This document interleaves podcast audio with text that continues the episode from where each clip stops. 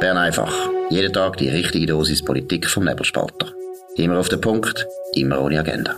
Der Podcast wird gesponsert von Swiss Life, ihrer Partnerin für ein selbstbestimmtes Leben. Ja, das ist die Ausgabe vom 29. August 2022. Dominik Feusi und Markus Somm.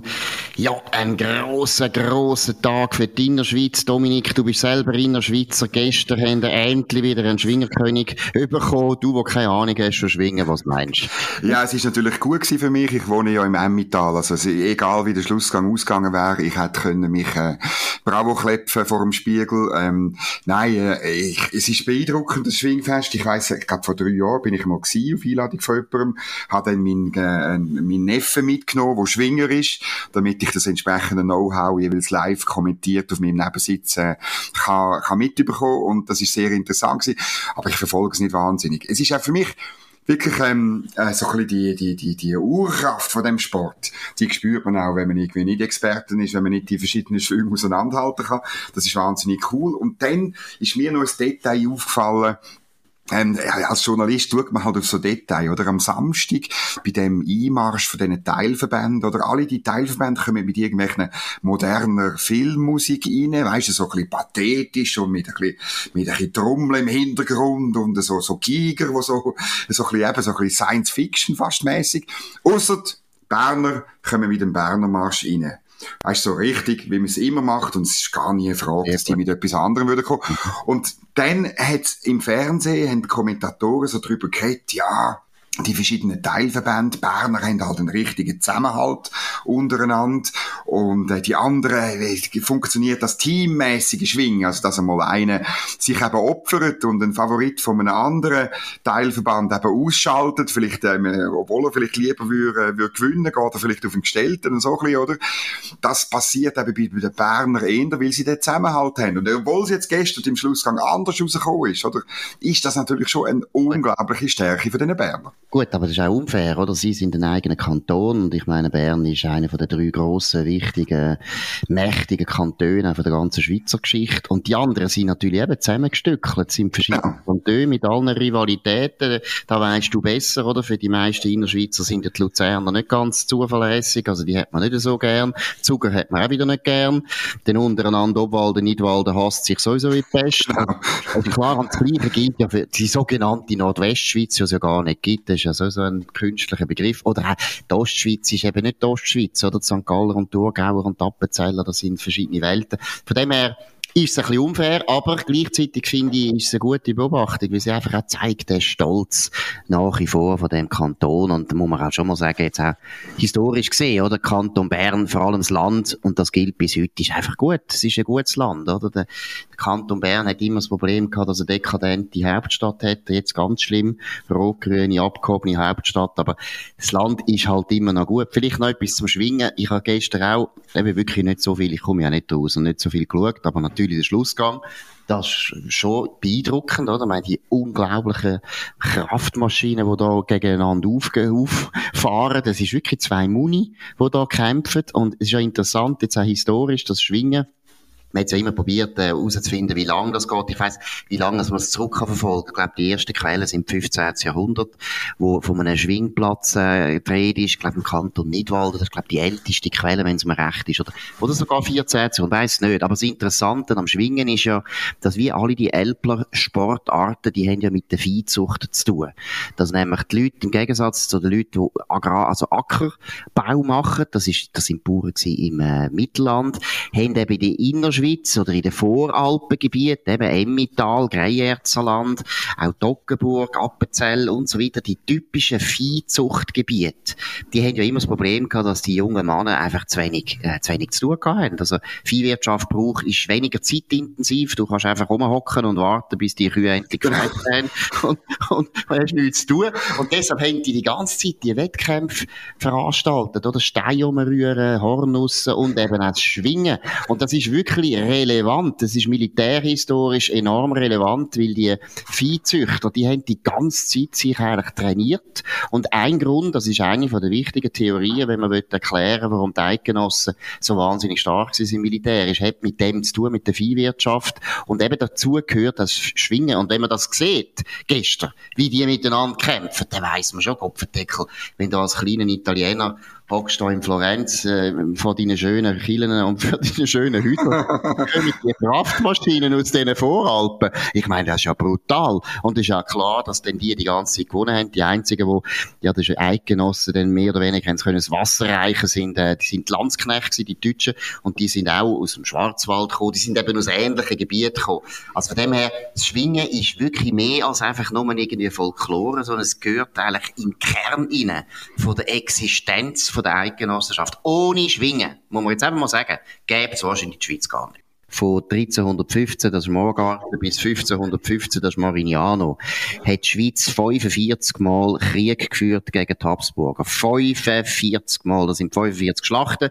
Von diesen 45 Schlachten, oder 47, Entschuldigung, 47 Schlachten haben die Schweizer 42, wenn es mir recht ist, gewonnen. Einfach alle. Also fast alle gewonnen. Und die anderen sind sogar nur Belagerungen gewesen, die äh, misslungen sind, der Schweizer. Also die militärische Auseinander äh, Überlegenheit für 200 Jahre ist unglaublich gewesen. Und es hat mit dem dauernden Training zu tun gehabt, wo eben auch das Schwingen erbracht hat. Von dem her, das Schwingfest ist wirklich etwas, äh, etwas sehr Wichtiges für unsere Geschichte.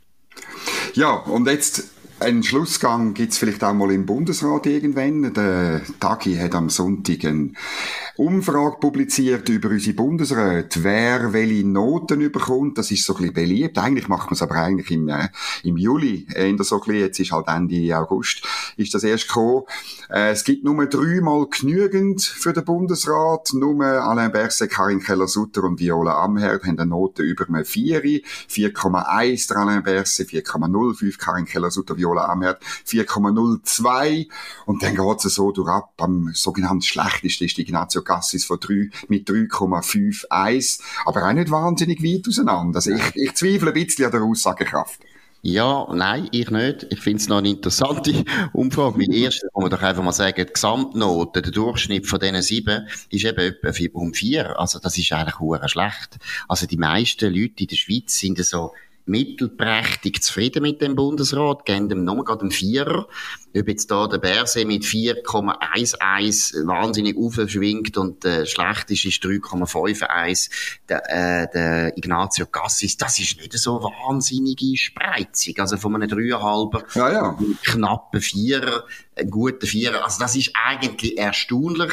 Der Berse ist gar nicht so wahnsinnig viel beliebter als Ignazio Cassis. Also wenn man Zeitungen liest, will man das aber nicht denken. Da hat man das Gefühl, der Cassis, der müsste doch eigentlich einen Zweier haben. Was ich auch interessant finde, ist, dass Simonetta Sommaruga mittlerweile bald so unbeliebt ist wie die Ignazio Cassis. Das glaube ich im Fall auch. Das scheint mir sehr plausibel. Sie kommt überhaupt nicht mehr gut an. Ich meine, erstens, man merkt ja, die Abstimmungen gehen alle verloren. Denn die Rolle von der Spargouvernante, das liegt ihr eigentlich viel zu gut, weil sie ist natürlich ein bisschen Gouvernante und das ist so unbeliebt. Sie ist so Fräulein Rottenmeier geworden von der Landesregierung, wo uns die Zeit sagt, jetzt musst du ins Bett, jetzt musst du das Licht löschen, damit eben ja kein viel Strom gibt und am Morgen musst du kalt duschen. Nein, also das erstaunt mich nicht. Von dem her bin ich nicht ganz sicher, ob das stimmt, was du meinst. Eben, dass es äh, nicht, äh, nicht ganz stimmt. Mich denkt es noch typisch.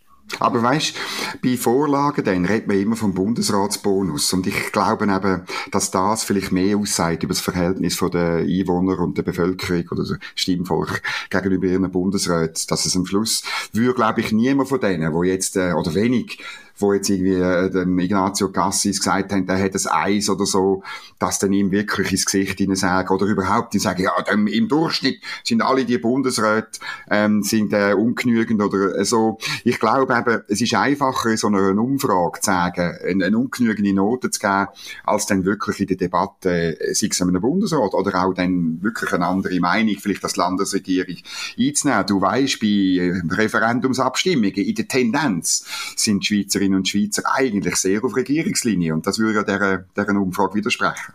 Ja, sie sind auf Regierungslinie, aber ich würde sagen, der Bundesratsbonus, das ist meiner Meinung nach auch so eine Theorie von Journalisten und Politologen, die nicht rauskommen. Ich glaube, der ist gar nicht so stark. Nein, der ist gar nicht so stark. Ich meine, der Punkt ist doch einfach, dass, dass die Leute immer noch in Sachabstimmungen wirklich auf die Sache schauen. Und auch wenn du den Uli Maurer wahnsinnig gern hast, Verrechnungssteuer kommt, die hat, da findest du, entweder findest du es gut oder findest du es nicht gut. Also ich habe nicht das Gefühl, dass der Bonus so stark ist, wie wir in den Medien das gerne würden sehen, weil wir sind ja arme Siechen, wir wollen ja das irgendwo ein bisschen personalisieren, ist interessanter. Es ist interessanter, über gewisse Bundesräte zu reden, ist auch interessanter behaupten, Sommaruga hat eben verloren, die Abstimmungen, und das ist, dabei muss ich sagen, das CO2-Gesetz ist einfach ein Schwachsinn gewesen, und das haben die Schweizer gemerkt. Und da hätte eigentlich meiner Meinung nach Sommaruga können machen, was sie wollen. Umgekehrt Umkehr glaube ich auch, die Energiestrategie ist nicht gewesen, weil Doris Leuthard wahnsinnig gut gelächelt hat in der Abstimmung. Sie ja. hat vorher gut gelächelt. Sie hat vorher... immer vorher gut gelächelt. Ja, ja, und dort hat sie einfach wahnsinnig viele Interessengruppen, hat sie praktisch einfach gekauft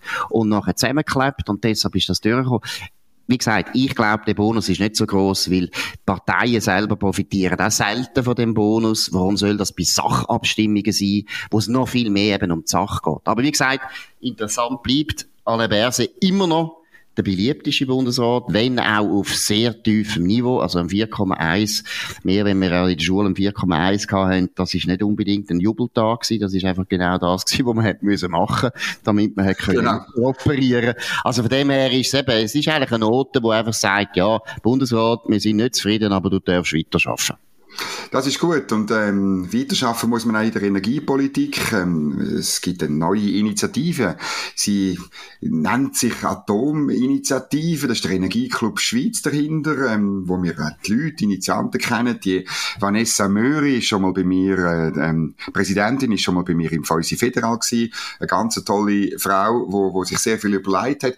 Und da geht es wirklich darum, dass wir letztlich das politische Verbot von Atomkraft, wo wir drin haben, das ist ein bisschen anders formuliert, formuliert, aber dass das aus dem Energiegesetz rauskommt und dass sozusagen die Türe wieder offen ist für klima- und umweltschonende Energieproduktion, wo eben, wenn man es unideologisch anschaut, der Atomenergie dazugehört. Genau, jetzt muss man da sicher einen Disclaimer machen. Die Leute, die äh, den Energieclub, wo das äh, lanciert, das sind Leute, die wir gut kennen, die uns auch näher stehen, politisch näher stehen, jederzeit. Aber äh, Grundsätzlich muss man jetzt einfach mal sagen, es ist super, dass mal etwas passiert, oder? Wir müssen die Diskussion voranbringen. Die Initiative ist sicher ein Weg, dass die Diskussion äh, vorankommt, dass die Leute auch gezwungen sind, endlich wieder mal über das Thema zu reden. Zurzeit ist es ja immer noch so, dass äh, ganz viele Leute auf der bürgerlichen Seite, von der Linken müssen wir gar nicht reden, aber von der bürgerlichen immer noch Angst haben vor dem Tabu, sich nicht getrauen, einfach das Offensichtliche gut zu fordern. Und das Offensichtliche ist einfach, dass wir unbedingt Atomkraftwerke wieder bauen müssen, so schnell schnell wie möglich. Das geht immer noch genug lang. Deshalb müssen wir es jetzt anfangen. Aus bürgerlicher Sicht ist jetzt Zeit auch wichtig und günstig, weil eben die Leute merken langsam, dass die Energiestrategie nicht aufgeht, dass sie gescheitert ist, dass wir einfach bald keinen Strom haben, wenn das so weitergeht. Von dem her, Zeitpunkt für die Initiative sicher richtig.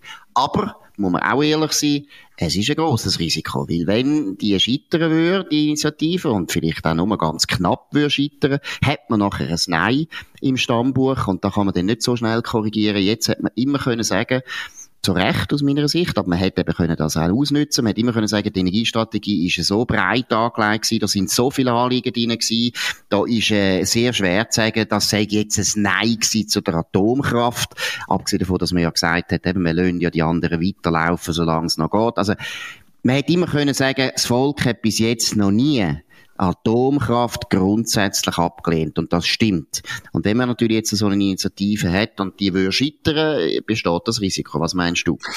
Ja, das Risiko besteht natürlich. Und ähm, auch wenn äh, im Moment das nicht ein bisschen anders aussieht, also es gibt noch eine Umfrage von 20 Minuten und Tamedia, wo deren entsprechend 85 Prozent der Bevölkerung will auf Atomstrom setzen, um ein Blackout äh, zu verhindern. Ich tue das unten dran verlinken. Aber eben, das sagt noch gar nichts aus. Es ist ein Risiko. Ich würde sagen, es wäre wichtig, dass die Initianten das machen, was Linksgrün mit ihren Initiativen auch immer macht, nämlich probieren, einen, äh, insbesondere einen indirekten Gegenvorschlag ähm, durchzubringen, also zum Beispiel einfach die Gesetzesänderung zu machen. Ich denke, da gibt es dann zwar auch ein Referendum, aber das lässt sich gewinnen. Ähm, aber es, man muss wirklich den ganzen politischen Prozess sehen und alle Chancen ergreifen, die sich auf dem Weg ergeben. Dann macht eine Initiative mehr Sinn, als einfach mit wehenden, wehenden Fahnen möglicherweise untergehen. Weil man wird links, auf der linken und grünen Seite alles mobilisieren, um das zu erreichen, was du jetzt angetönt hast. Gut, aber eben, wie gesagt, habe ich das Gefühl, und die Umfrage, die ist jetzt vielleicht ein bisschen sehr optimistisch, 85 ja, ja. ist schaurig viel.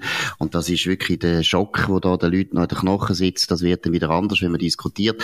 Aber trotzdem bleibt es dabei. Es ist klar, wir werden den Strommangel haben, ob es dann wirklich zu einer Rationierung kommt oder sogar zu einem Blackout. Das wäre die grösste Katastrophe. Das ist sehr offen. Aber ich glaube, das kann man gewinnen. Ich glaube, dass man wirklich die Leute kann überzeugen, dass Atomkraft wirklich wichtig ist. Nämlich selbst die Leute, die sagen, der Klimawandel ist etwas, was sie sehr, sehr besorgt. Gerade die Leute müssen wir unbedingt können gewinnen, weil es gibt einfach, wir haben gar keine Alternative. Genau. 80 Prozent von der ganzen Energiebedarf, das muss man nämlich wirklich mal sich vorstellen. 80 Prozent vom ganzen Energiebedarf auf der ganzen Welt wird immer noch von fossilen Brennstoffen äh, gestillt. Wir haben bei den Erneuerbaren im engeren Sinn, das ist Sonnen und Wind, weil äh, Wasser zählt ja häufig nicht dazu, was unverständlich ist, aber einfach haben wir etwa 5%. Nachdem man 20 Jahre auf der ganzen Welt darüber geredet hat und subventioniert hat und Politik gemacht hat in die Richtung, sind wir jetzt noch bei 5%.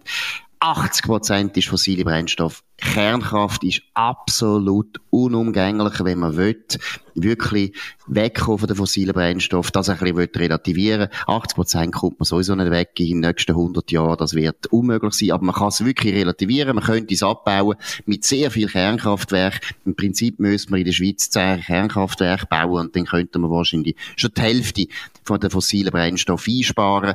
Das wäre doch etwas, wo etwas bringen würde und das kann man den Leuten eigentlich auch vermitteln. Ja, das ist interessant. Unten an dem 20-Minuten-Artikel, oder? Hat es wie einen Test von diesen 85 Prozent, den ich auch sehr, sehr hoch finde. Es, man hat nämlich dort eine weitere Umfrage über die Frage, sollten AKW länger betrieben werden, auch wenn das Unfallrisiko steigt, oder? Also sogar das Argument von den Gegner von der Atomkraft ist noch, ist noch drin in der Frage, oder? Und dann sagen 22 Prozent, nur 22 Prozent sagen nein, auf keinen Fall. 66 Prozent sagen, ja, die Schweizer Sicherheitsvorschriften sind sowieso extrem streng. Das finde ich dann ähm, eine sehr belastbare Mehrheit, oder? Wenn man sogar das Argument von der Gegner schon in der Frage drin hat. Und das zeigt, dass mindestens im Moment, und ich meine, das ist weit weg, bevor wir über so eine Sache abstimmen, aber mindestens im Moment sagen sehr viele Leute, und es sind immerhin fast 14.000 Leute äh, bei der nicht repräsentativen Befragung da bei Tamedia äh, mitgemacht. Also das ist schon noch 66 Prozent, die das so befürwortet. Ähm, das zeigt, dass das Thema sehr weit oben ist an der, äh, auf der Traktandenliste der Menschen. Absolut. Und da ist eben eine Volksinitiative natürlich sehr sinnvoll, weil es auch Druck macht aufs Parlament und auch auf den Bundesrat. Man muss ja nur bei der Energiestrategie mal das Technologieverbot, das unsinnige, unliberale, reaktionäre, birrenweiche, dumme Technologieverbot rausstreichen. Ein Blödsinn sondergleichen. Da würden wir wahrscheinlich bald mal eine Mehrheit finden, wenn dann die Mitte unter dem Gerhard Pfister endlich die grosse Cooling-Off-Phase, was Doris Leuthard betrifft, endlich mal überwunden hat, dann könnte man wenigstens für das mal eine Mehrheit bringen und dann die nächsten neuen Atomkraftwerke in Angriff nehmen. Weil, sind wir ehrlich, es ist wirklich wichtig, dass man jetzt anfängt wieder planen. Ich erwarte auch von der Stromwirtschaft, dass sie jetzt wieder Rahmenbewilligungsgesuche dann stellen, sobald das blöde Technologieverbot weg ist und für das könnte eben die Initiative ein bisschen Druck machen, das wäre gut. In dem Sinn, das ist Bern einfach gewesen, an dem 29. August 2022, Dominik Feusi und Markus Somm auf nebelspalter.ch. Ihr könnt uns abonnieren auf nebelspalter.ch, auf Spotify oder Apple Podcast und so weiter. Tönt uns weiterempfehlen, tönt uns bewerben, tönt anderen Leuten erzählen davon, wie gut das, das ist. Das würde uns sehr freuen. Wir wünschen einen sehr schönen Abend und wir sind wieder da morgen zur gleichen Zeit auf dem gleichen Kanal. Das war Bern einfach, immer auf den Punkt, immer ohne Agenda. Gesponsert von Swiss Life, ihrer Partnerin für ein selbstbestimmtes Leben.